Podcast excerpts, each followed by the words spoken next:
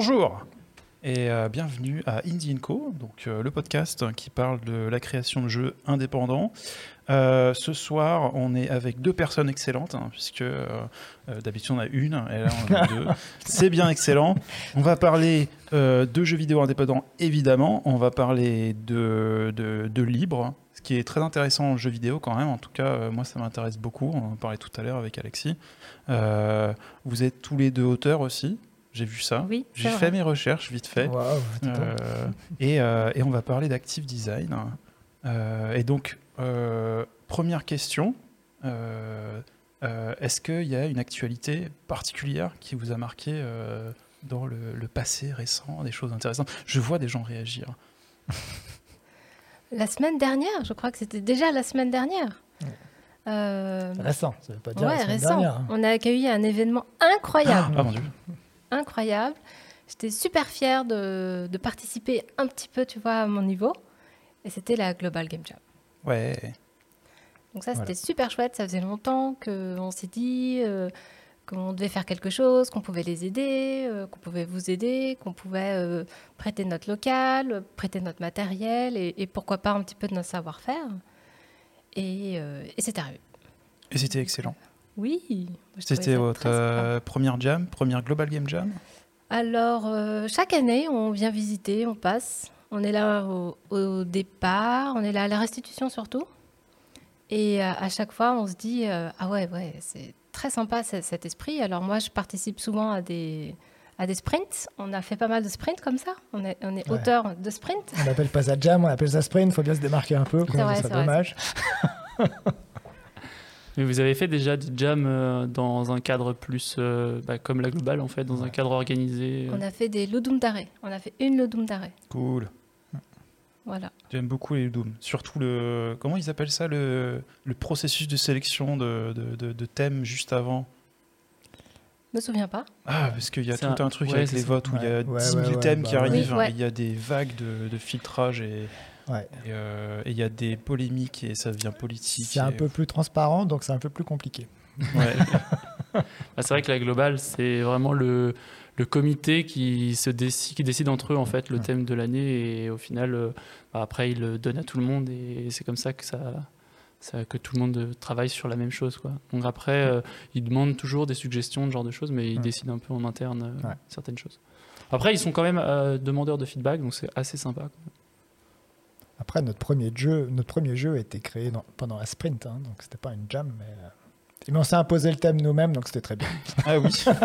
Et du coup, votre, votre, concept de sprint, c'est sur une période différente que celle qu'on peut retrouver en jam C'est sur des, des, horaires différents? C'est elle qui parle. Ok. Alors, euh, ouais, on fait plutôt des sprints de 3 à 5 jours. Et euh, ce qu'on faisait, c'était surtout des sprints euh, d'écriture et de création d'assets euh, libres.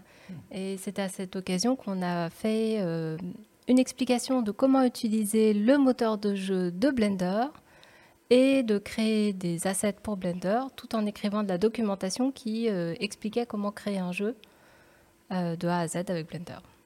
Et depuis, tout le monde sait, il n'y a plus de moteur de jeu dans Blender. oui, j'avais cru entendre parler de ça, oui. Putain, mais, demandé, euh... mais, quand tu ouvres les fichiers avec le Blender d'aujourd'hui, euh, de, de l'époque, il y a encore les briques logiques. Ouais, ils l'ont supprimé de l'interface, mais c'est toujours dedans. Hey, hey. D'accord. Donc ouais. si tu codes en Python, tu peux. Tu peux récupérer et continuer à modifier. Il y a des traces encore, ouais. ouais. Et un jour, ouais, ils vont dire, oh là là, le Blender, c'est lent, il faudrait peut-être qu'on enlève un peu de code. Et... mais on se bat pour que non. Après, est-ce qu'ils ont décidé d'en faire euh, un projet externe ou est-ce qu'ils sont plutôt... Parce que on peut en parler directement. Moi, je vois un peu la montée de Godot. Et oui. je pense peut-être aussi que ça peut déjà se. il va chez la concurrence tout de suite. non, j'en sais rien. Je ne connais pas le. C'est vrai qu'en jeu vidéo, je connais pas trop le, le, le milieu. Et, euh, et comme, dire, comme je vois pas mal Godot utilisé, même bah, du coup à cette globale, il y a eu deux ou trois projets qui ont été. Euh, quatre, quatre même. Ouais, quatre ouais. projets euh, qui ont été sur faits. Sur 8, oui, donc la moitié en Godot. Donc, euh, est-ce qu'il y a des choses entre Blender et Godot euh, Peut-être qu'ils se sont dit on va passer la main ou, et on se concentrer sur notre, ce qu'on sait faire de mieux, la, la, modélisation 3D. Ça devient un podcast de conspirationnistes d'un coup. Euh... non, non, non, mais après, moi j'ai envie de savoir parce que c'est vrai que c'est un milieu que je connais pas trop. Euh, ouais, alors Tu veux expliquer? Non, vas-y. Non, c'est vrai que depuis euh, déjà pas mal d'années, parce qu'en fait, Blender était un logiciel d'abord prévu pour la conception de jeux, en fait. Enfin, euh, à Ah la ouais, base, à l'origine. À l'origine, c'est- ça servait à faire des jeux d'arcade, en fait. Attends, j'ai même une photo que j'ai ouais, prise ouais, dans un musée. On voyait la première borne euh, d'arcade faite par euh, les, les gars de Mec de- Blender. ouais, ouais, ouais. D'accord. Je Et mettrai ça dans la vidéo. c'est quand Allez sur dans YouTube. les années 90 l'arcade a chuté et donc en fait du coup Blender s'est retrouvé avec une perte de marché. Et donc du coup le logiciel a été abandonné par les actionnaires et c'est là où la communauté du libre en fait avec euh, évidemment l'aide des développeurs de Blender qui voulaient pas que ça disparaisse en fait a racheté le code à la boîte qui le faisait. Ouais. Et du coup ils se sont plutôt orientés à ce moment-là vers, euh, vers du cinéma euh, parce qu'ils avaient besoin de fonds et pour trouver des sous eh ben, il n'y avait rien de mieux que le cinéma parce qu'il y a toujours plein de fric pour le cinéma et moins pour le jeu vidéo. Ça a Ça, tendance ça a à changer. changé. ça a tendance à changer, mais c'était il y a 20 ans. Donc, euh, donc voilà quoi. Ouais, et, euh, et donc ça a plutôt bien marché pour eux parce que maintenant ils sont en effet. Donc ils ont gardé le moteur de jeu jusqu'à la version 2.8 hein, qui est sortie en 2018-2019. Ah, c'est fou. Donc notre jeu a marché 4 ans. C'est bien. en, fait, c'est euh, un peu, enfin, c'est peut-être euh, mal de le dire comme ça, mais c'est un peu un boulet qui se sont traînés euh, le moteur de jeu, vu que c'était bah à la base fait pour, non? Non. Ils Non. étaient, enfin, Non, parce que le Blender, son, son sens même, c'est d'être capable de tout faire. Blender, ça veut dire, c'est on, Ah oui. on, on édite tout, on Ouais. mélange tout en fait au sein du même logiciel. Ouais, le son Donc, en aussi, fait, du coup. ouais. Et là, ils ont quand même un moteur de rendu temps réel qui est quand même relativement performant. Ils l'ont eu avant Unreal, avant tout ça, euh, euh, quand même. hein. Donc en fait, euh, photoréaliste. hein. Et euh, du coup, euh, le- on dit toujours ça va revenir, ça va revenir, ils vont le ah oui, remettre. d'accord. Non, Ouais, pas le game logic. Non, Mais, pas, mais- mais non. pas on Ouais, croise les doigts. Après, après, tu programmes en Python, tu fais ce que tu veux avec. quoi. Ouais. Voilà quoi. Ça Et reste du libre, donc c'est aussi modifiable. Un jeu sans euh, programmeur, de toute façon, c'est pas un jeu quoi. Mais je crois qu'il y a un projet qui a pris le code de Blender et qui euh, essaye d'en faire une, un standalone. Donc, En fait, il y euh, a plein de, il y a plein de moteurs dérivés. Euh, Par exemple, Blend for Web, par exemple, Ah oui. euh, qui est une extension à Blender qui fait 10 fois le, pla- le 10 fois le poids de Blender. Quoi. Mais, euh, tu peux exporter euh, tes, tes jeux euh, pour le web en fait. en- un Parce peu à la, JavaScript, du coup. Parce que c'est du JavaScript, ça Ouais. fait bien souffler les machines, c'est pas mal. Mais avant, un euh, peu la, un peu la de méthode Unity euh, Ouais. et le- leur export qu'ils font aussi. Mais euh, ça marche bien, ça marche bien. Nous, on a fait des prototypes comme ça euh, dans le cadre du Blender euh, User Group qu'on avait à une époque. Et Hmm. euh, ça marchait bien. Après, il y a d'autres moteurs qui sont dérivés, euh, en effet, euh, Je me souviens plus du qui marchotent plus ou moins. Ouais, après, c'est plus ou moins suivi. euh. C'est vrai que Godot, pour revenir à la question initiale, quand même, faut pas oublier. hein, euh, Godot a pris pas mal de place parce que euh, bah, il correspond mieux en fait à l'en- à l'environnement euh, des éditeurs de jeux euh, qu'on peut trouver maintenant. C'est-à-dire que Blender c'était vraiment orienté 3D, quoi. 3D Mhm. animation quand même. Et les autres, bah, c'est plus intégration des éléments.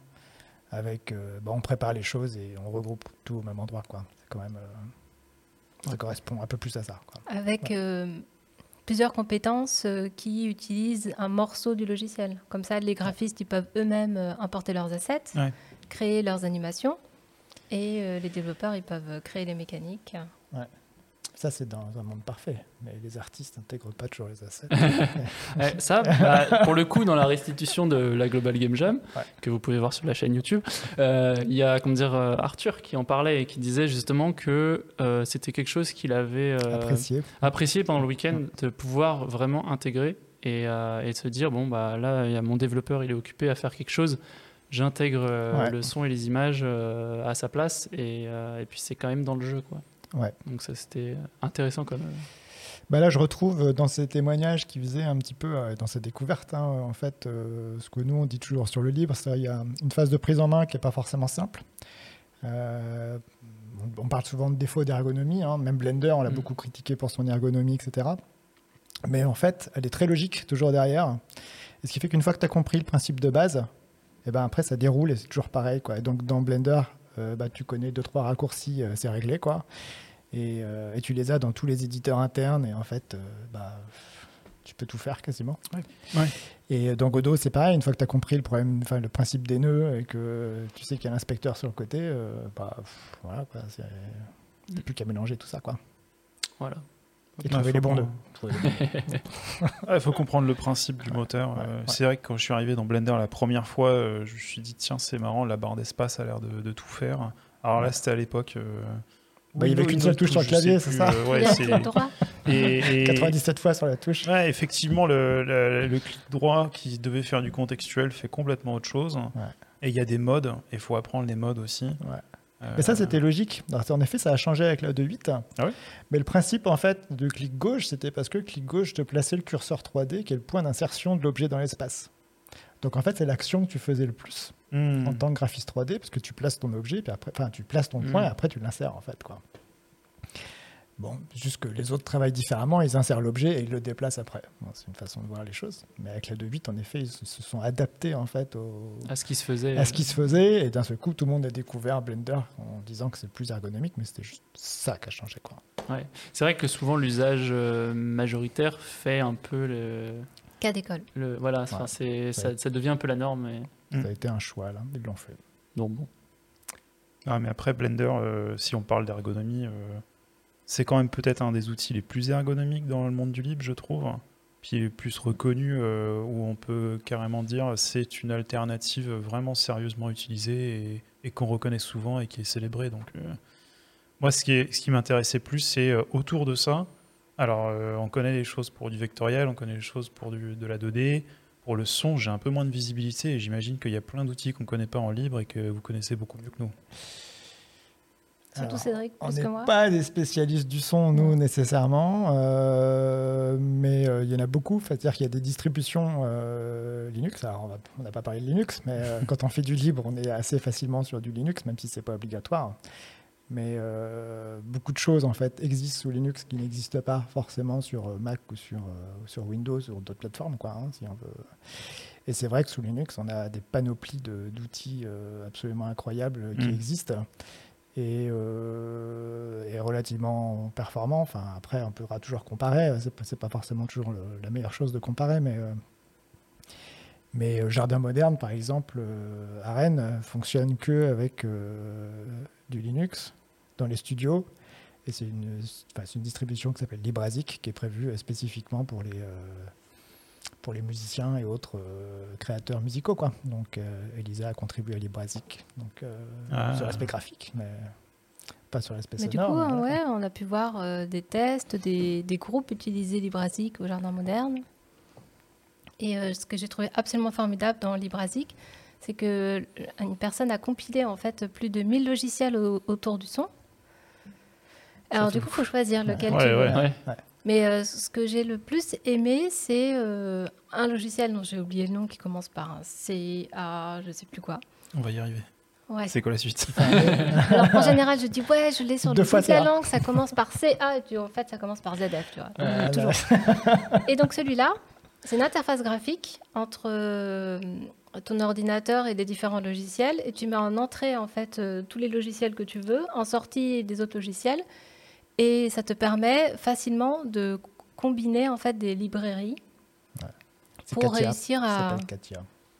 ah tu vois On ça, en ça parlait commence l'autre vraiment jour. euh, euh, C'est il y avait génial, Un truc comme ça euh, sur, euh, sur téléphone qui s'appelait Audiobus où tu pouvais effectivement sortir des trucs de, de plein de logiciels, les router dans le bon sens. C'est Voilà, ça. ouais. Voilà, Ouais, moi, ouais, c'était Pipewire que j'ai entendu. voilà.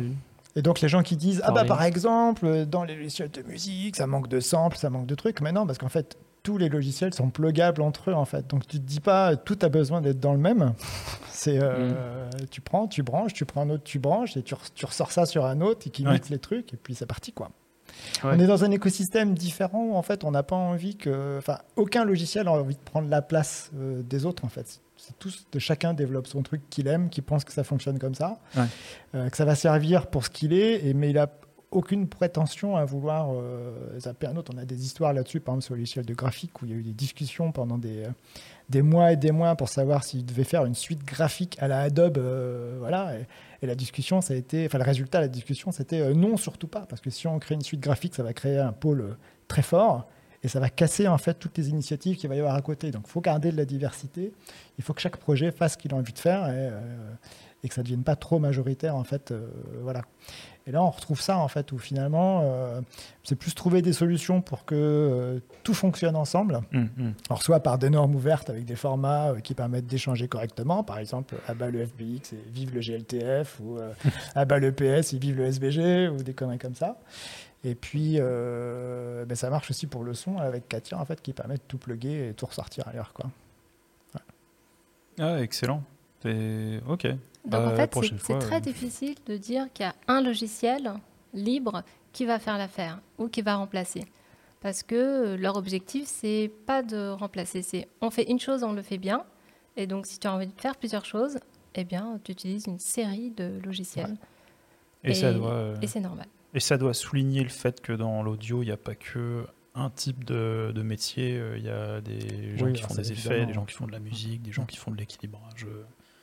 Euh, Et Ouais. un logiciel par utilité, ouais. Super, intéressant. Et après, en son, euh, bah, l'un des trucs les plus connus, c'est Ardour, c'est-à-dire euh, station audio euh, complète, quoi, euh, assez riche, euh, tout, quoi. Et puis, tu as des logiciels plus grand public, genre LMMS. Audacity. Audacity, C'est évidemment. celui que je connais.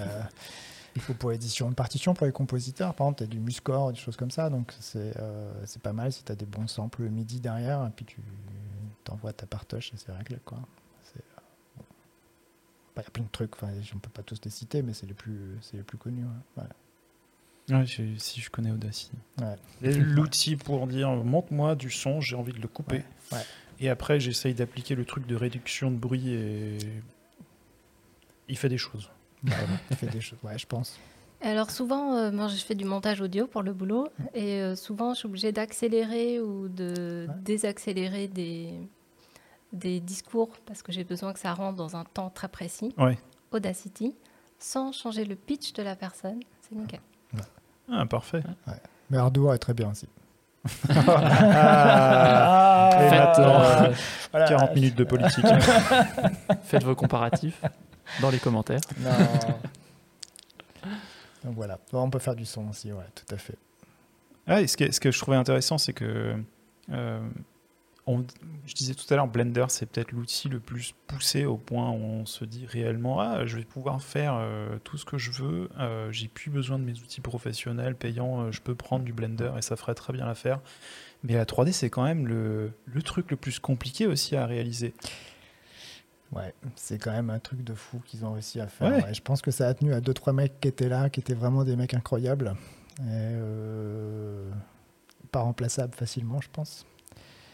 Et euh, on l'a vu sur, quand ils ont préparé la 2.8, quoi. Ils ont tout euh, réécrit from scratch. euh, je- Enfin, ils l'ont fait deux fois. Ils l'ont fait pour la 2.5, ils l'ont Mm. fait pour la 2.8. Euh, tout réécrire à partir de zéro, quoi. Et on voit l'énergie qu'ils peuvent mettre, en fait, à remettre quelque chose à plat, à tout renettoyer. Et ça fait un logiciel bah, qui tient dans 200 mégas quand même. On parlait de carte SD, on Ouais, rigolait des cartes SD de 64 mégas, mais, mais, mais c'est ça quoi.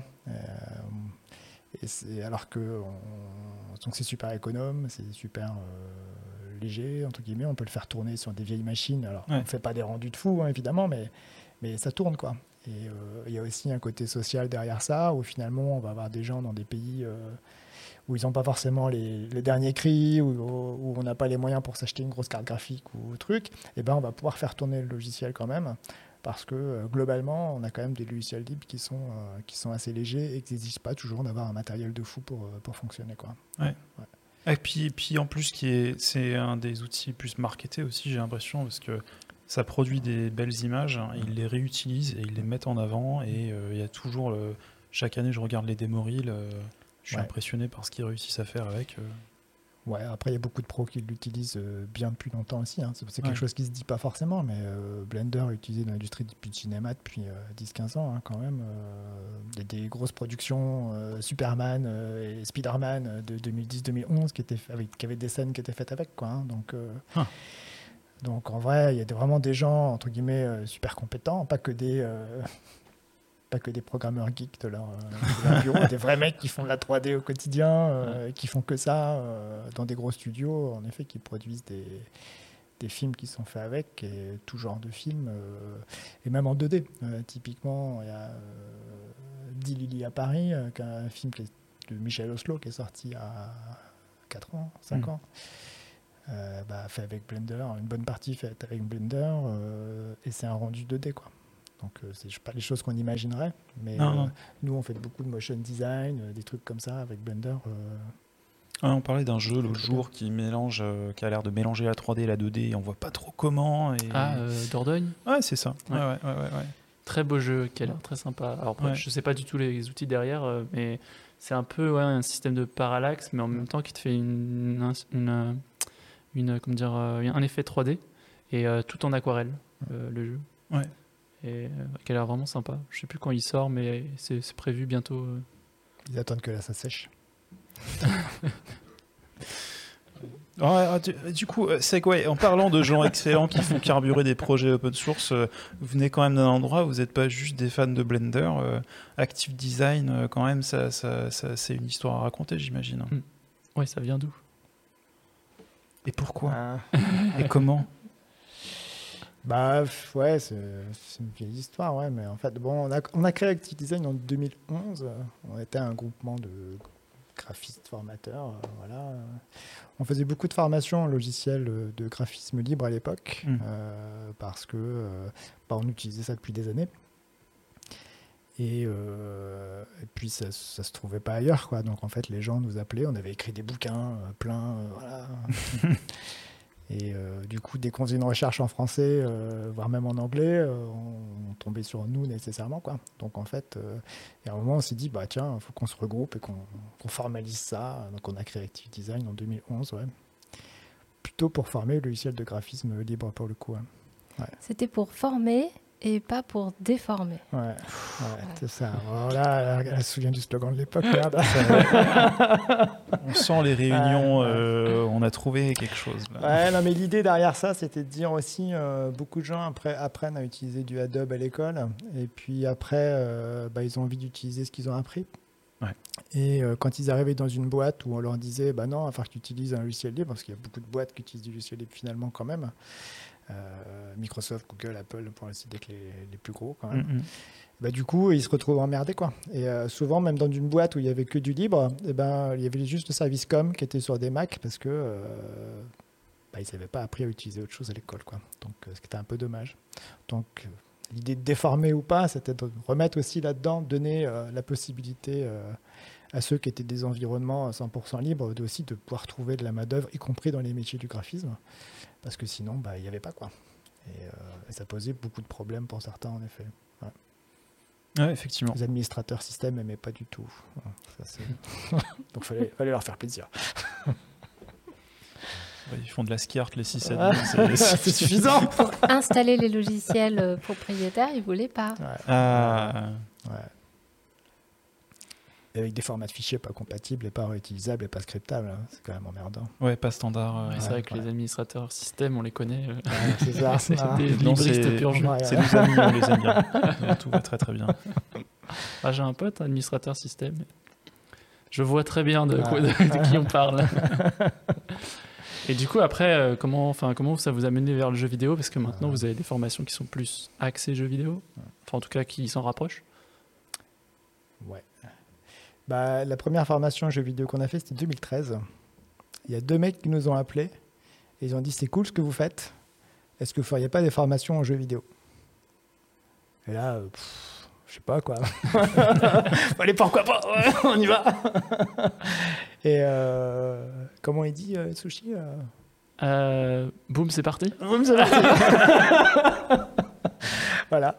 Et du coup, on a tenté comme ça. Et puis, euh, puis voilà. Et puis, à l'époque, il y avait les West Indie Collective, qui étaient euh, vieille époque. Voilà. Avant les Indie Collective, j'avais les West Indie Collective, Ouais, qui se réunissaient chez nous avec Vincent, euh, etc. Et, C'est vrai, ouais. Et Ouais. du coup, ça a créé un petit, petit environnement là. Nous, on aimait bien ça, quoi. Et on a continué, du coup. sans nous. Ah, C'est un peu ça. ouais. Moi, j'étais venu. Il y en a qui ont déménagé euh, aussi, après, on est pas rien. hein.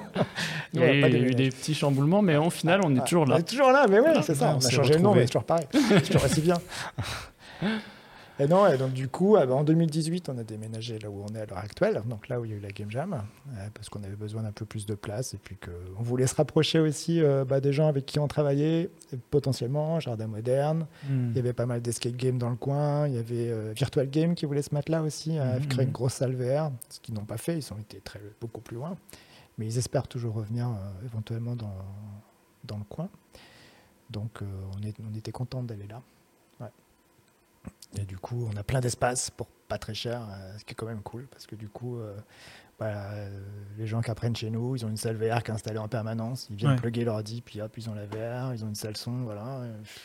ils branchent, ils allument et puis ils jouent quoi. Enfin, c'est direct en fait quoi. Alors qu'on serait euh, comme on est avant dans le centre-ville, euh, tout serré, tout est rangé dans les placards, faut tout sortir. On, on met une semaine à faire le setup et puis euh, Ouais. et c'est chiant. Oui, c'est. C'est ça. Non, donc, euh, donc on est quand même content de tout ça. Ouais, c'est quand même un truc qui. euh, on, on a réussi en fait quelque part à, à mettre du libre dans le jeu vidéo. Parce que. euh, alors, c'est pas que Blender. hein, Blender a pas eu besoin de nous, mais. Euh, on a Krita, on a Inkscape, on a euh, Godot euh, quand même. On, a écrit quand même les premières docs sur Godot en français avec les développeurs. Hmm, hmm, hmm. Ariel et Erwan, donc pas Ariel surtout qui. Donc du Qui coup. passait euh, par là ouais, en allant en. Allemagne. Voilà. Ah, c'est bien ça. Il allait à Cologne. Donc, À la. Gamescom. Ouais, ouais. Du coup, ils sont, ils sont arrêtés à Rennes. et- C'est ça. Ouais, ouais. Il a dit Ah, c'est pas loin, ok, j'arrive. Et on a pris trois Alors, jours je dis pour Comment je vais te reconnaître? J'aurai un t-shirt Batman. Ah, Ok, et en ouais. effet, il était le seul à avoir un t-shirt Batman. À Montparnasse, ils ont À pas de t-shirt. Montparnasse. Faut le savoir. Faut le savoir. Ouais. Il y en a un, Il y en a un. ils se le partagent. Bah ouais. donc, euh, donc ça, on est content aussi, finalement, de- d'avoir contribué à ça. Donc c'est vrai que c'est pas forcément, en effet, toujours en termes de code qu'on va produire le plus. Enfin, moi, je suis un piètre euh, développeur, je suis graphiste quand même à la base. euh, Elisa aussi, donc on est plutôt du, euh, du domaine de l'image, quoi. Mhm. Donc, euh, même si on fait nos petits scripts et tout ça, c'est jamais très, euh, très top. Mais du coup, on contribue quand même globalement en fait à, à ce que ça évolue, à ce qu'il y ait des utilisateurs, à prouver que ça marche, et puis à, faire en sorte que les gens qui veulent des compétences là-dessus arrivent à les obtenir, euh, tout en restant dans l'esprit, si possible, évidemment, de contribution. Mais Bah non, mais c'est ça qui est, très intéressant, c'est le côté vraiment où vous alliez en fait à la fois bah, la formation pour euh, que des gens aillent dans l'industrie et, et en même temps propagent un peu le logiciel libre et en même temps vous contribuez d'un côté euh, à ce que euh, du coup la communauté puisse rentrer aussi plus facilement dans, dans le milieu. Donc c'est un peu un, un cercle vertueux euh, qui, qui s'organise. je sais pas s'il est vertueux, mais j'espère que ça fait un cercle. Ah, si, C'est le libre, le libre pour moi. Enfin, c'est vrai que c'est mon avis, mais c'est une, c'est une bonne initiative. C'est du partage, c'est de l'accessibilité à tout le monde. Vous l'avez dit, c'est du social aussi. Et, et du coup, de, bah, de contribuer à ça, c'est vertueux pour moi. C'est pour ça. ah, T'es pas obligé de craquer un Photoshop pour aller euh, Bah non, tester ce que c'est. Ah, tiens. euh, Faut surtout pas craquer. Non, faut, faut pas faire tout ça, mais, mais on l'a- jamais fait du tout. euh. Si tu le craques, tu, tu leur, tu leur donnes de la, de la sentence, Oui. puisque du coup, tu imposes leur, leur logiciel comme un modèle standard. Non, mais je me rappelais, euh, Donc, euh, ce que je trouvais excellent avec Blender, par exemple, c'est que les alternatives sont abordables euh, par personne. ah oui, Alors, tu clairement. peux pas aller acheter, tiens, je vais prendre une copie de Maya pour m'amuser, pour apprendre, voir si c'est intéressant. Euh, non, j'ai pas ce genre d'argent de poche. Ben, typiquement, euh, nous, moi, j'utilise du libre depuis tellement longtemps que, que je me rends plus compte. Mais euh, quand on a vu vers 2019-2020 là, plein de studios placés à Blender, Mm, mm. ils disaient tous Mais c'est formidable, ça met pas 15 minutes à se lancer et ça plante pas toutes les 10 minutes. quoi. Ouais. Et donc rien que ça, j'étais étonné qu'ils puissent utiliser d'autres logiciels qui se vendent des milliers d'euros et qui pourtant euh, sont longs à se lancer, comme Unreal. Et euh, la, la petite tasse. on a peut-être un petit pic quand même. et, euh, et- et qui plante tout le temps. Enfin, je veux dire, c'est quelque Ouais. chose d'inimaginable. Ah, mais c'est c'est bien de le, bah, de le noter en fait, c'est que souvent il y a un peu euh, cette couche de peinture qui fait que le logiciel est un peu attrayant et qui marche bien. Et en fait, euh, souvent ça, peut arriver. Je suis pas d'accord. Ah, non mais souvent en fait c'est que par besoin de l'industrie pour moi des fois on va un peu euh, se concentrer sur des fonctionnalités ou sur une interface pour qu'elle soit plus agréable, plus, euh, plus punchy et qu'elle touche le public. et que derrière, euh, ça, Non, au final, en dessous, la machine, elle est pas forcément Ouais. bien faite. Après, ça veut pas dire Autant, que. euh, autant je te rejoins sur GIMP. hein. Autant, autant, autant, euh, entre ouais. J'ai- testé pas mal le logiciel 3D Ouais. et, euh, et c'est ça qui démarque aussi Blender, c'est que euh, non seulement il est accessible, mais ayant mis la main euh, très légalement sur une copie de Houdini, un jour je me suis dit c'est pas possible qu'ils aient fait un Spider-Man avec ça, c'est plus moche que le logiciel d'à côté. Ouais, euh. ouais. Ouais, alors en même temps, euh, je pense qu'on on a, on a pris l'habitude de dire que un logiciel ergonomique, c'est un beau logiciel. Et je pense que, enfin, pense que les développeurs le savent, c'est pas forcément vrai, quoi. C'est-à-dire que, et même dans les jeux, on, on peut avoir des vrais cheat codes qui te font gagner des points, quoi. Et euh, cheat codes, ils sont pas dans l'interface, ils sont euh, avec une petite commande en général.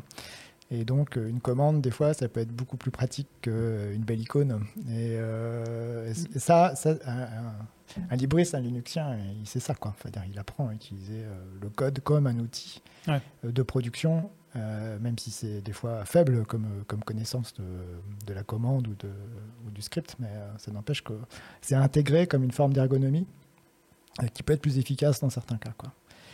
Et, euh, et moi, je me souviens des rendez-vous à ma banque euh, qui venait d'avoir une mise à jour sur son super interface web et où le mec, il, il arrêtait pas de râler parce que c'était lent, parce qu'il retrouvait pas ses boutons, c'était plus beau, Mhm, mais en mhm. fait, euh, il préférait son ancienne version, euh, mode des MS-DOS, euh, avec des champs bleus, rouge, vert, bleu, je veux dire, couleur primaire, quoi. Donc, souvent, l'habitude, c'est ce qui fait que les gens vont trouver ça facilement utilisable. Et ton Houdini, bah, quand tu as 20 mecs en France qui utilisent ça tous les jours, bon, bah, en vrai, euh, ils le connaissent sur le bout des doigts, donc euh, pas de problème pour eux. Quoi. Ouais, Et ouais. en même temps, c'est pas un logiciel qui est utilisé pour tout le monde. Euh, Si vraiment tu en as besoin, c'est que. Non, ouais, c'est- Ouais, c'est un constat que je me suis fait un bout de temps. C'est au au niveau 2D, on commence à avoir de plus en plus d'outils aujourd'hui, mais à une époque, il y avait quand même beaucoup d'outils en 3D et c'était difficile de savoir pourquoi est-ce que j'utiliserais Maya plus que Houdini, plus que. Euh, Studio, euh, Max, euh, 3DS là, euh, ou plus que quoi Il y avait Light Ray. euh, il y en avait tellement des outils. Ouais, euh, ouais. Bah, il y en a toujours beaucoup. ouais. Et ils appartiennent tous à Autodesk apparemment. Ils ont tout racheté, ouais. Ils ont tout racheté. ouais. Et ils Bah, les ont pas améliorés. Ils ont pas fait, tiens, on non. va- on va Bah non, bah, les ils rachètent euh, pour euh, tuer rachètent le pour marché. tuer, ils rachètent Ouais. pour tuer le marché et tuer la Et ils n'ont pas acheté Blender. Bah non, Blender. ça, ça se revend hein. pas. c'est ça, la liberté, la liberté, ça Voilà. s'achète pas, ouais, c'est pas possible. Donc, euh, du coup, euh, enfin, techniquement, il pourrait, hein, ça, c'est possible. euh, Après, oui, c'est faut vrai avoir les- l'autorisation de tous les auteurs.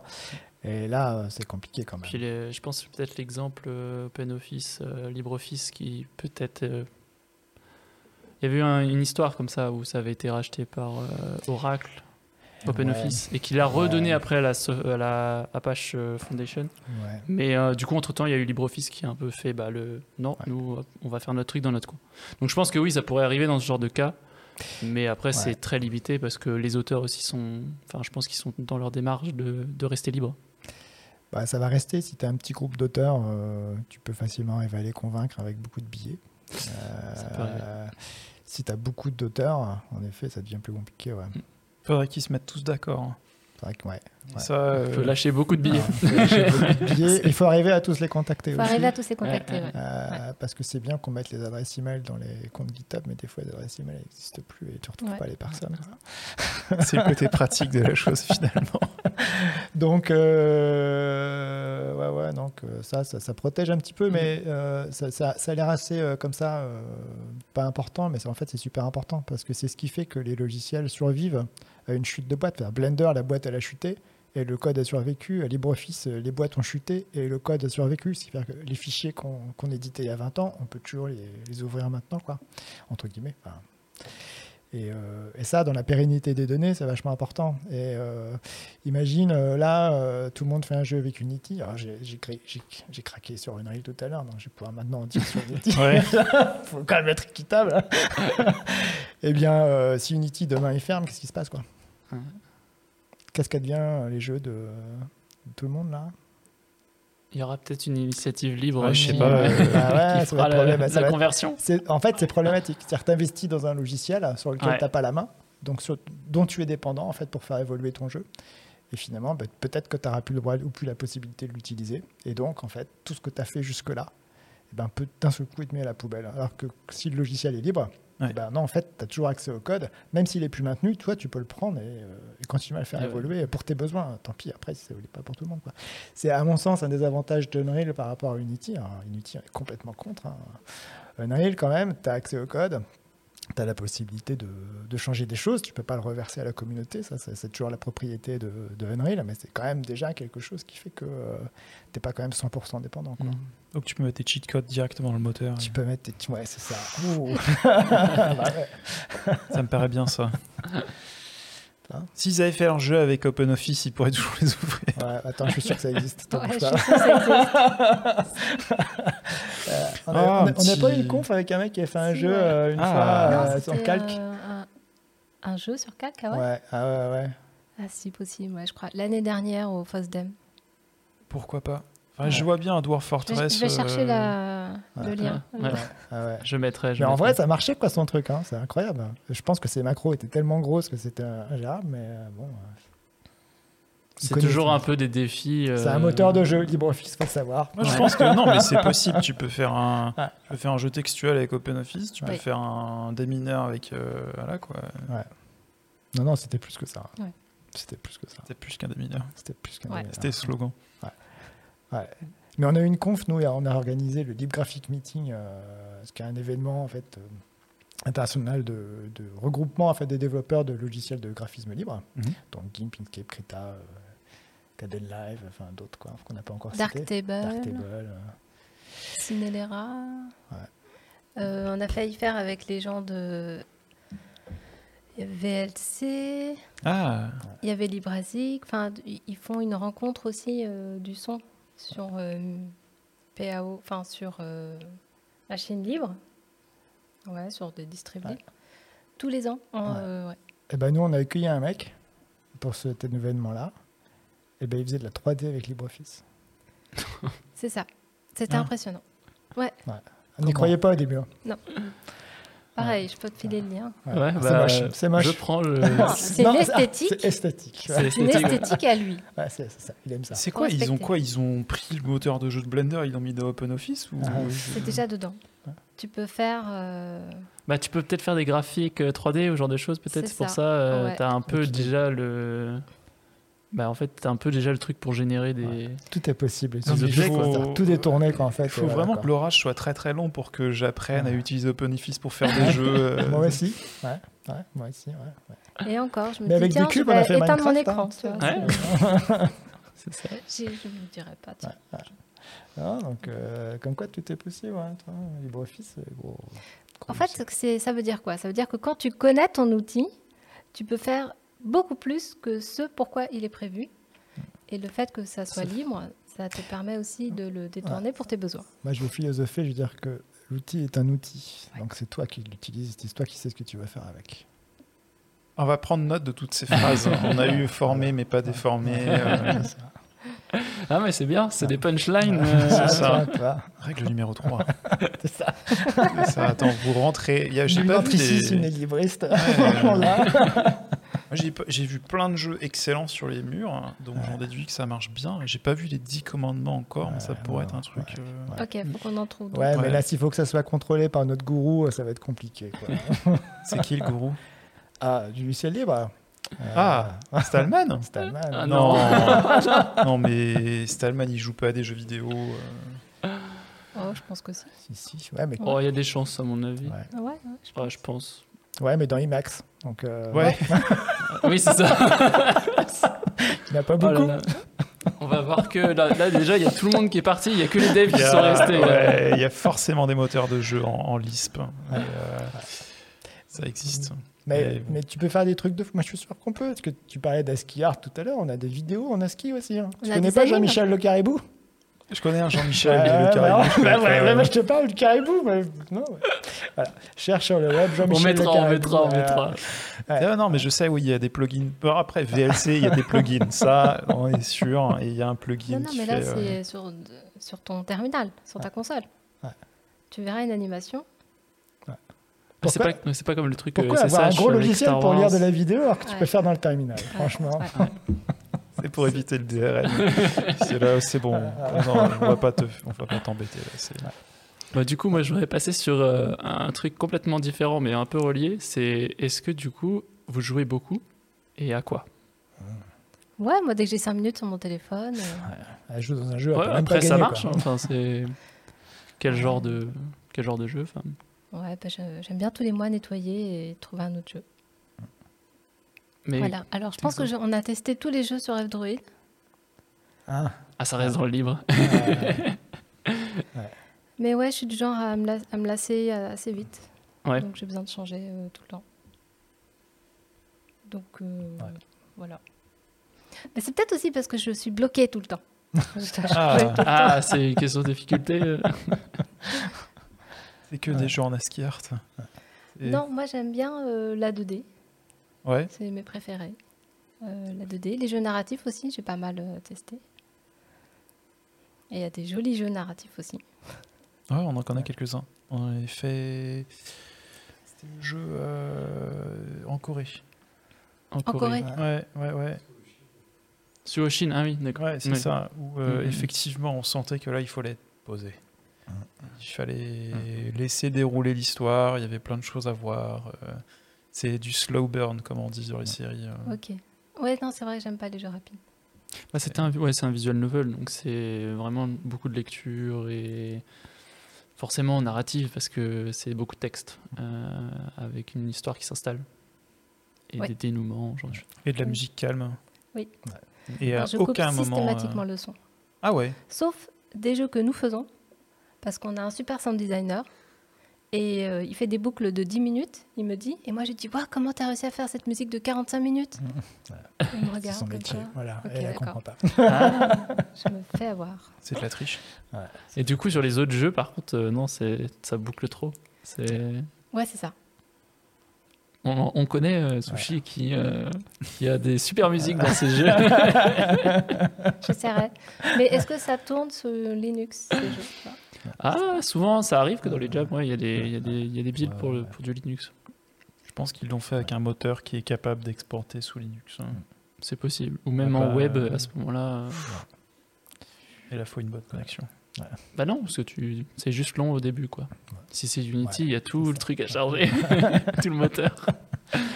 Côté, Mais après, c'est bon. Quoi. Le web, globalement, c'est assez accessible ouais à tous. Moi, je suis, je suis Team Web.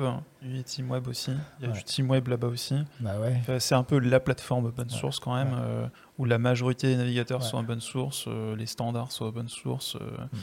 Et il n'y a pas moyen d'importer. La euh, majorité, alors, il faut euh. faire du JavaScript. hein. Ouais, ouais, je sais. Mais ça se fait tout seul dans Godot, t'appuies sur un bouton et ça Ah. exporte, c'est facile. Je suis pas d'accord. Ça, ça renferme le truc. Et...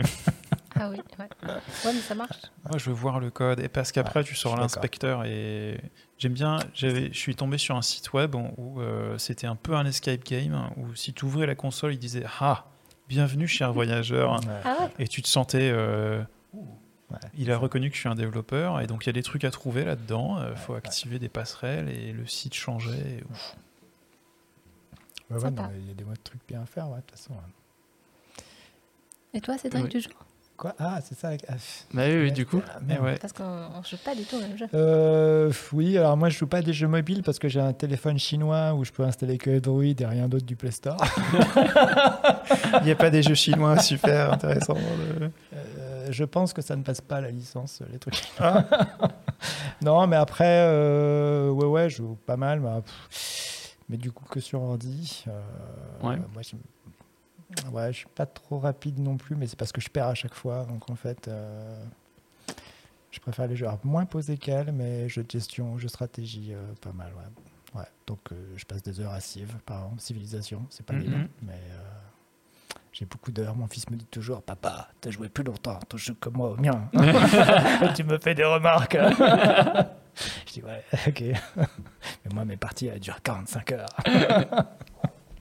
Ah, J'y pense, on avait au Stonefest un jeu euh, open source hein, Ah oui. Euh, je sais plus Vous étiez juste à côté d'ailleurs. hein. C'est 0 zéro. AD, Zéro ouais. AD. Ouais. Ouais, et il me racontait l'histoire. euh, ça fou, fait hein. genre 20 ans qu'ils sont en train de le Ouais. développer. euh, ils arrivent à se mettre d'accord. Le truc est traduit en 177 langues. euh, Ouais, c'est un des avantages du libre, d'ailleurs, au passage, euh, souvent. Enfin, le, le fait que la communauté soit vraiment internationale pour le coup et que ça, ça impose pas une langue, enfin, toi, etc. et Que Ouais. vraiment chacun peut l'avoir dans son idiome, c'est quand même cool, quoi. Et euh, nous, on a dans notre équipe Active Design une indienne euh, qui a commencé en tant que euh, traductrice pour J'ai compris, qui est une suite éducative, euh, dont le développeur est un de nos profs depuis longtemps, c'est un des développeurs de Krita aussi. Et, euh, et voilà quoi. Et donc du coup, tu te dis, mais ce logiciel-là, il est utilisé par des millions de personnes dans le monde parce que comme il est traduit pas que en anglais, du coup, euh, bah, dans plein de pays du monde, ils apprennent en fait à l'école euh, avec ce logiciel. Quoi. C'est vrai que ça, c'est fou. En, en- Ouais. en tant que développeur, il y a la possibilité, en théorie, il faut passer quand même des barrières de qualité. Il Ouais. faut faire accepter son pull request, ouais, mais euh, on pourrait finir avec un commit dans un truc utilisé par plein plein de Ouais. gens. Ouais. Ouais. On parlait de VSC tout à l'heure, c'est c'est assez accessible, je trouve. Ouais, ça va dépendre des équipes. euh, bah, typiquement, dans Blender, ils ont un suivi assez rapide. Donc, moi, ça m'est déjà arrivé de faire des rapports de bugs. euh, deux heures après, euh, la fonctionnalité, elle est supprimée de l'interface. et, euh, donc, c'est réglé. Il te renvoie, ton, il te renvoie l'exécutable euh, sans le problème. Génial. Et euh, deux jours après, tu reçois la version avec le patch et euh, il dit test. Et, euh, Ouais, quand Ouais, tu travailles avec Blender, c'est chouette. hein. Tu peux avoir une correction dans l'heure.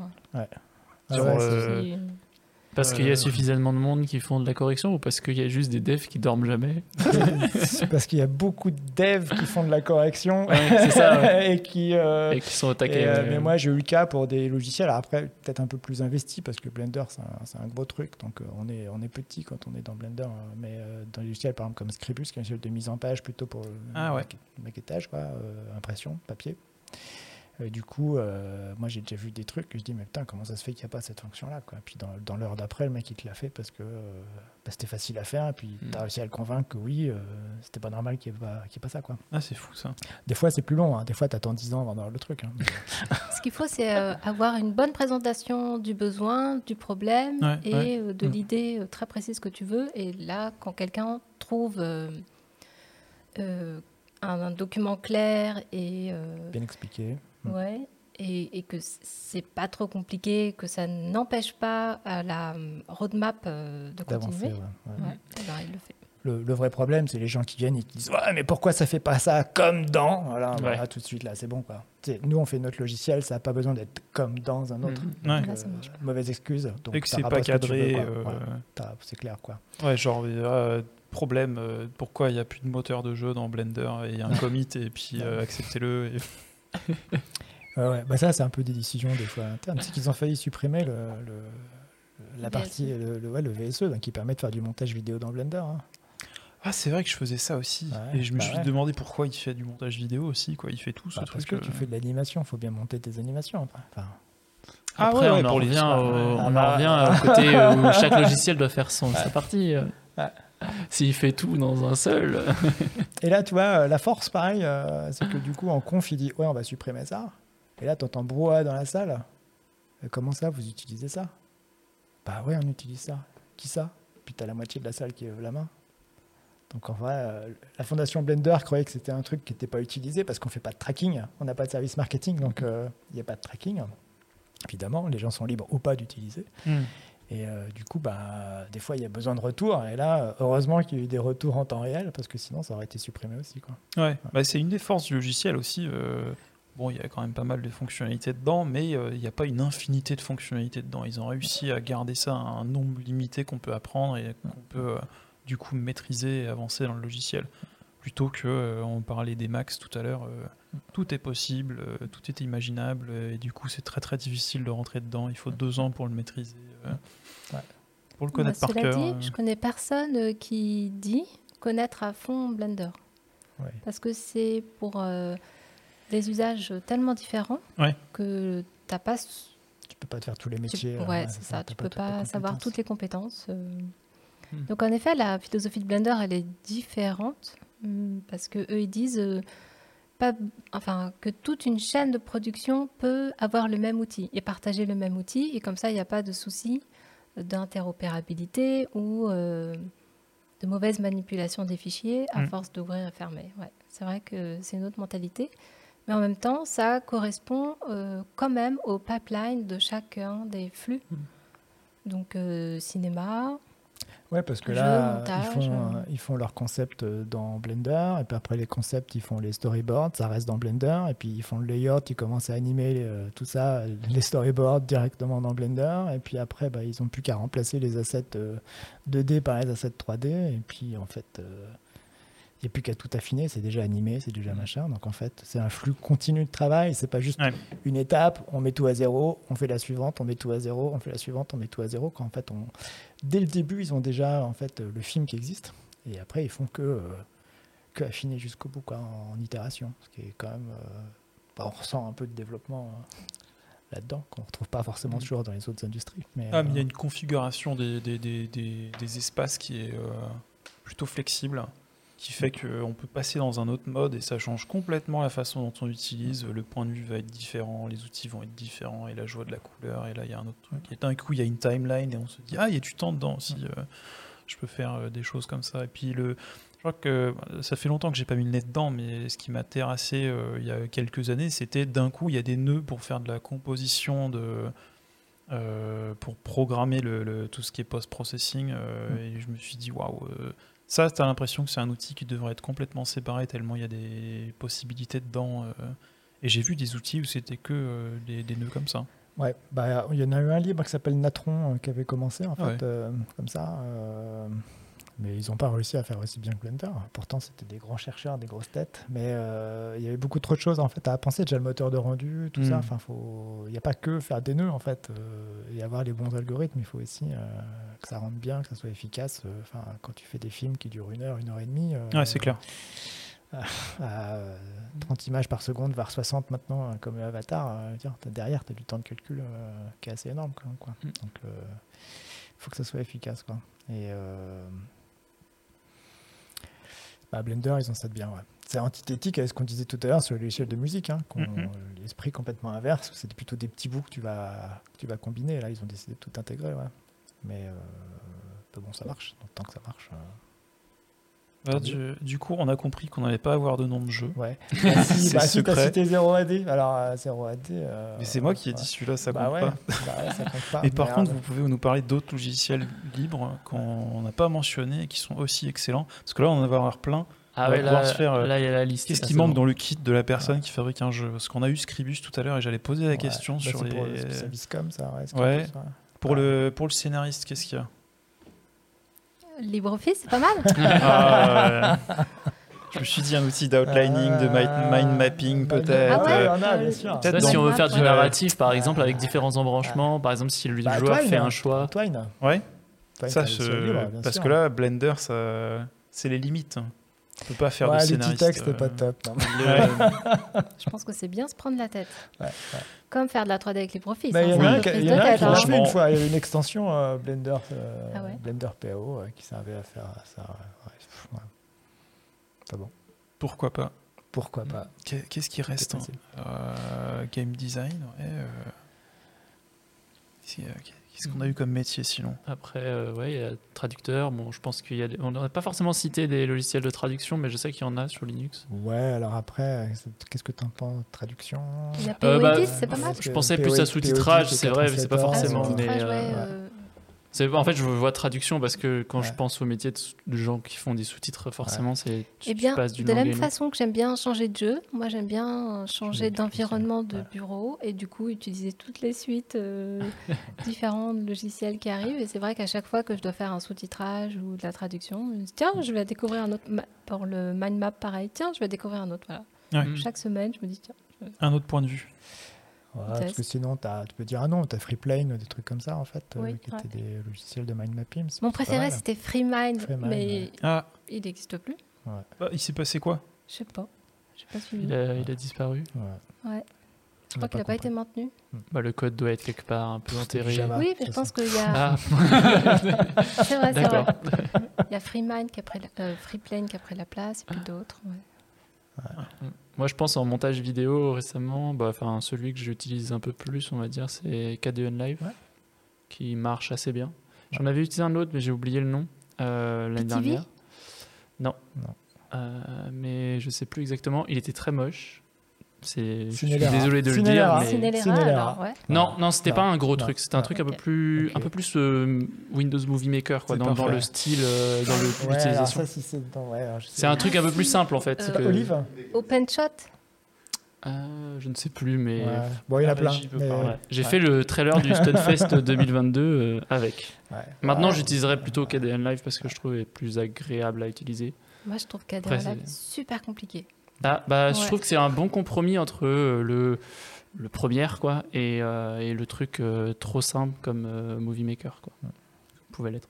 Je trouve ça un peu un, ju- un juste milieu. Il y, a, il y a des trucs qui commencent à mettre en place même de la reconnaissance euh, vocale pour euh, écrire les sous-titres automatiquement. J'ai vu ça. Il faut installer un, un- un Ouais. module, mais euh, Quoi, en libre? Ouais. Ah oui, tu parles de papagaille ou chose comme ça Alors je sais pas parce que j'ai. Pas installé le module, mais j'essaierai un jour euh, justement où tu as juste il y Bah, a je crois une que ça petite sert en baguette fait, magique à avec euh, synchroniser euh, les sous-titres avec euh, les, les voix. On avait assisté à une conférence comme ça au Libre Graphics Meeting, des gens de la librairie qui expliquaient le principe. Et du coup, ils étaient venus présenter leur, euh, leur travail et les, les logiciels de, de montage disaient OK, on va l'intégrer. Ah, c'est fou. Voilà. Ça sert à ça les Libre Graphics Meeting. Et d'ailleurs, et d'ailleurs, euh, donc chaque année il y a les Libre Graphics Meeting. Et quand les Libre Graphics Meeting n'ont pas lieu à, à En Rennes, France, ouais. donc ce qui est le plus souvent, eh bien nous on fait une journée type euh, Libre Graphics Meeting que nous avons appelé Graphic Labor. Et cette année, euh, nous le faisons le 11 mars. Ah, Voilà. j'avais Bien, posé la question. On n'a pas le programme. Ah. Bah, Non, ça parce va que là, parler on libre. Bah, le On programme est libre, ouais, c'est ça. On fait un appel à, à conférence dans, dans les réseaux. Et, et du coup, euh, on a reçu quelques propositions et, et on vous Ouais, concocte des ça. trucs originaux. ouais. Et du coup, vous faites ça bah, chez vous, j'imagine, à Active Design. Euh, Ouais, bah c'est plus ouais, on a de facile, la place, ouais. c'est chouette. C'est plus facile que d'aller louer un truc super cher. euh. ah, c'est. Alors, c'est on... la, la règle, c'est quand on balance une vanne, Ouais, il faut qu'on sorte une règle derrière. Euh, maintenant, on a trois vannes et deux règles. Oh, merde Oh là là Euh, Non, donc oui, on fait ça chez nous, puis surtout, ça, euh, des fois, ça se termine à pas d'heure, etc. On peut pas faire ça dans des endroits où il faudrait... Il faut Prendre qu'on ait la clé. Ouais, Ouais. c'est ça. Ouais, ça, c'est voilà, c'est sans fin. Enfin, c'est c'est social en fait en même temps. hein. On crée Ouais. des relations entre équipes, euh, d'équipes, des équipes et d'autres équipes, etc. euh, du partage de connaissances entre équipes et tout. Quoi. Donc, euh, c'est des outils. euh, Enfin, c'est le Libre Graphic Meeting en tout cas particulièrement pour ça. C'est quand même euh, super, euh, super riche, quoi. Et on a vu beaucoup de fonctionnalités euh, être intégrées dans des logiciels entre euh, le soir, le- après le resto et le lendemain matin avant le petit déj, quoi. Ah, Ça, ah c'est- ouais. ouais, ouais. Ah oui, mais après le resto. euh, Je pense que c'est le moment où les fonctionnalités se rajoutent et le matin, peut-être qu'on enlève quelques-unes quand même. Et là, il y a Mais, déjà des euh, utilisateurs qui vont dire non, non, non, non, Ah, non, tu la laisses. tu la laisses. Maintenant, tu débugs, mais tu la laisses. C'est vrai, je me suis habitué à cette 10 000 fonctionnalité dans la nuit. utilisateurs. Ouais, ouais, ouais. Donc il y a d'autres formes de jam, toi. C'est vrai. Ça, ça, j'aimerais beaucoup voir ça. La game jam où l'outil, le, le jeu n'a pas été fait, mais l'outil a beaucoup changé. F- toutes les game jams de Libris, c'est un peu comme ça quand même. Ouais. En vrai, le résultat. Plutôt que de faire le jeu, ça, souvent, c'est- c'est On a refait tout le moteur, il est génial On pourrait faire ça, mais attends, faut que je fasse le truc là. c'est souvent comme ça. On a fait mille jeux. En fait, on a fait le même jeu mille fois et du coup, Godot est un moteur de jeu. Mais en vrai, euh, c'est ce que font des modeurs. Enfin, attends, on parlait de 0AD tout à l'heure. Là, on est en train de faire un mode, nous, pour 0AD avec l'équipe de 0AD. Et, euh, du coup, euh, bah, c'est ça, en fait. Tu utilises le moteur et puis tu, tu changes des trucs. Quoi. Alors, quand c'est du libre, est-ce que c'est un mode ou un fork? On appelle ça un mode aussi. Ouais, parce que c'est un plus. Enfin, c'est quelque chose. Oui, c'est pas un fork, du coup. Ok, ouais. Parce que le- on touche pas au moteur. hein, c'est que. Ouais, c'est ça, ça se rajoute, ça se greffe sur, Ouais, le, ouais, sur ouais. le programme euh, initial. Mais jusqu'à ce que le mode euh, soit plus grand que le jeu. Et puis là, on se dit, T'imagines, le jeu, euh, il est- arriver, ouais. Il est costaud et il est vieux, le mode il est en cours là, on enfin, on n'a pas la Ah, si, prétention. si, ouais, mais tu, si, si. Ouais, Bah, oui, ça va c'est- vite avec les assets, ça monte vite en poids. Ça, c'est pour Ouais, pas ouais. qu'il se doute de quelque chose. hein. Bah, il y a des Non, gens de non, 0 AD non. qui sont avec nous. Ah, zut Il faut travailler en secret, du coup. C'est au fork. Ouais. C'est ça. Mais. Ok. mais il y a plusieurs modes comme ça dans 0AD. Est-ce que tu as testé le mode euh, euh, Poney poney Ouais, c'est ça, licorne. Non. Ah, ah, voilà. Ah, C'est quoi Tu peux jouer les Anglais, les Pictes, les Français ou les le Poney. peuple des Les licornes? C'est ça. Ah ok, Ouais. d'accord. Le mode My Little Pony, ouais, c'est ça. My Little Pony. Comment ça marche? Parce que euh, du coup, tout le monde est cavalier? Bah ouais, t'as des poneys, ouais, c'est ça. Du coup, t'es- t'es- Ouais. t'es- toi, t'es content, t'as tes péons et Ouais. ils, ils minent et tout quoi. Et en C'est ça. face, il y a Ouais. juste 3000 chevaux qui arrivent et C'est ça, mais le poney gagne. waouh. c'est un, c'est un peu triché quand même. Surtout si c'est des licornes en plus. euh. Et puis ils volent et c'est des pégases et Ça. Mais c'est l'avantage de faire des modes, c'est que tu fais le mode qui te fait gagner toujours. quoi. Ouais, moi j'ai des villageois, ils mangent du caillou. Voilà, Comme ça, c'est bon. C'est bon pour les ressources. Ça part en vrille. Euh, ouais, bah peut-être euh, parler de Active Studio du coup, euh, comment dire à quoi ça correspond. Euh, Est-ce que c'est comment c'est relié à Active Design? Eh bien, Après- C'est le même Active, bureau.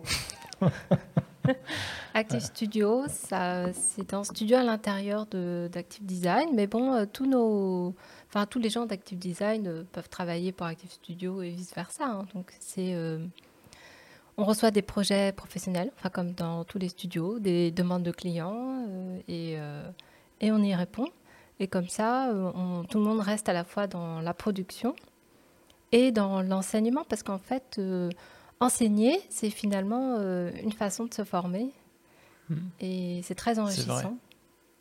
On apprend énormément quand on crée un cours. Ouais. On apprend encore plus quand on le donne. Et c'est moi, moi, je trouve que je suis à l'aise au bout de la troisième occurrence. Et après, j'a- j'apprends, mais je suis à l'aise. Je flippe, sinon, avant un cours, évidemment. Et voilà, au bout de trois fois, je me dis, OK, d'accord, maintenant, je peux l'améliorer vraiment. Et pas Ouais. l'enrichir. C'est pour ça que le les jeux, on les fait au moins trois fois, parce que sinon, euh, ça- On fait trois game jam pour un jeu. Oui, mais alors, faire un jeu et ensuite le, ton outil, il disparaît. tu dois repenser, le refaire sur un autre moteur qui est tellement euh, dynamique que l'année d'après, la version d'après, tu peux plus l'ouvrir. Tu es obligé de changer. C'est pas juste. Voilà. Donc, il y a des jeux qu'on refait, mais d'autres non. ouais. C'est parce qu'on essaye de séparer en fait vraiment l'activité de production, euh, création, euh, graphique, etc. Et puis, euh, puis l'activité de formation en fait. Donc du coup, euh, parce qu'on est quand même graphiste à la base. Ouais. Le métier, c'est quand même voilà, de produire du contenu, quoi.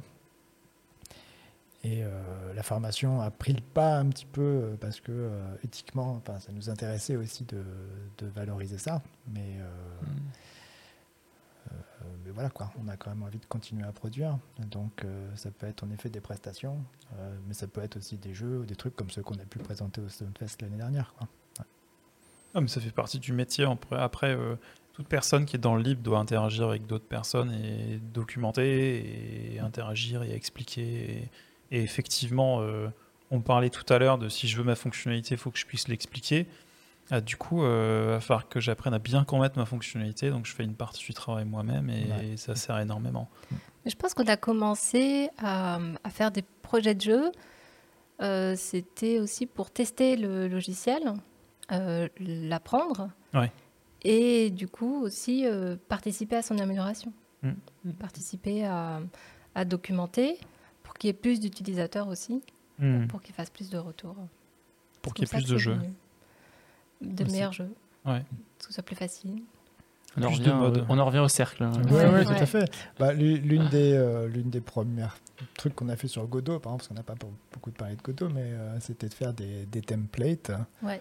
Euh, platformer 2D, euh, contribuer à des templates aussi euh, visual novel, enfin point and click, Mm. Ouais. euh, qui permettaient à des gens en fait pas forcément bah, du coup à l'aise avec le code en fait de pouvoir créer quand même assez facilement des jeux quoi donc ils ont déjà toutes les mécaniques qui sont là et en prenant un peu de doc Ouais.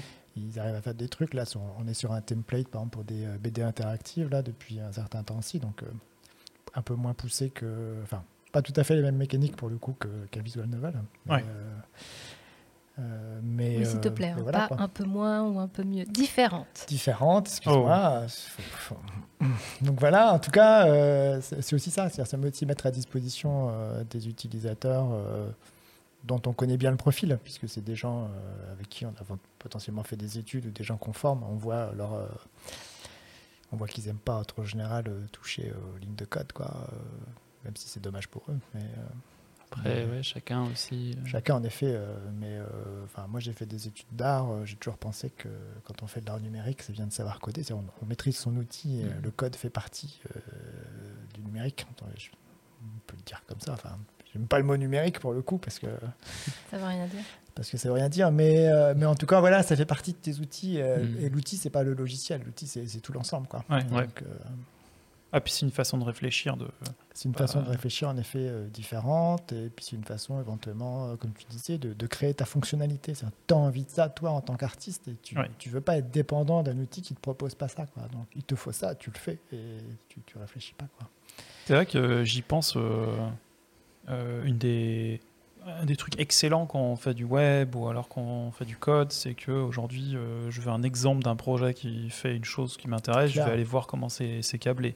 Alors que si je, si je charge mon, mon Unreal ou j'en sais rien, euh, qui va me mettre à disposition en jeu pour que je sache comment ça fonctionne?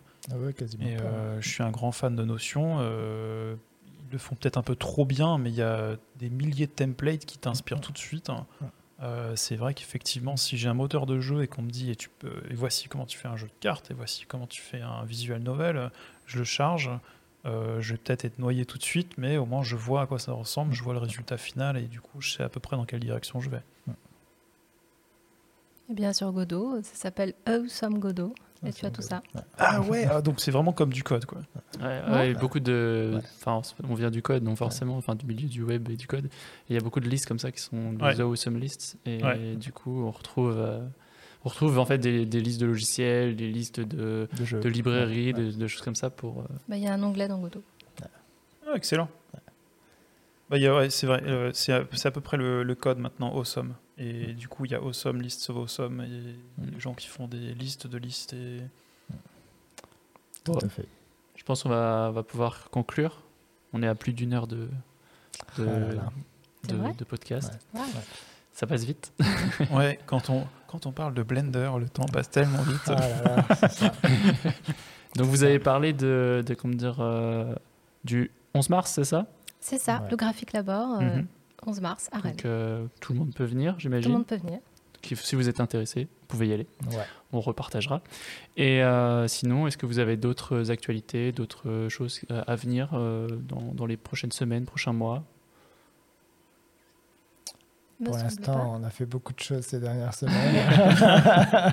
on a fait la Game Jam. Ouais. euh, le même week-end, on avait des portes ouvertes. Bon, ça, c'est- Oui, en plus, ouais, portes- Et euh, deux jours avant, on avait un forum des métiers du jeu vidéo qu'on avait organisé aussi avec une il vingtaine fait- de. il reste plus rien pour donc, 2023, là. euh, c'est quoi le problème Si, on c'est va aller là- au Festival des Hauts-de-Seine. Bah après, ouais, c'est ça. Après, on a un festival à Paris. On va animer euh, des deux, trois ateliers. trucs, et puis après, il y aura au mois de mai, il y aura aussi plein de trucs. euh, Mm. Pas nous qui organisons, mais Oui. quand même, ça fait euh, pas mal d'occupations. qu'on Ouais. peut pas tout organiser tout le temps. Il faut aussi qu'on garde du temps pour, pour et du produire. repos, ouais. Euh, donc ouais. Des nouveaux jeux, peut-être bah, Oh, euh, franchement, il y a plus de choses qui sont pas dites que de choses qui sont dites. Et c'est dans vos regards qu'on sait qu'en fait, oui, il y a plein de jeux là. ouais, ouais, Ce sera pas des triple A. Non, un jour, il faut qu'on finisse ce qu'on a commencé. Ça, c'est pour ta partie. c'est- Ah, c'est la troisième phrase. C'est ça, tu sais, le truc improbable, toi. bah ouais. C'est ça. Bon, bah n'oubliez pas de vous abonner au podcast, d'aller sur YouTube, et puis euh, peut-être un dernier mot à rajouter ou... Merci beaucoup. Merci. Voilà. ouais. Ah, merci Bah, à vous. merci à d'être venus. vous, oui. Et puis, euh, et puis voilà, on se retrouve au prochain pour euh, un nouvel épisode. À bientôt.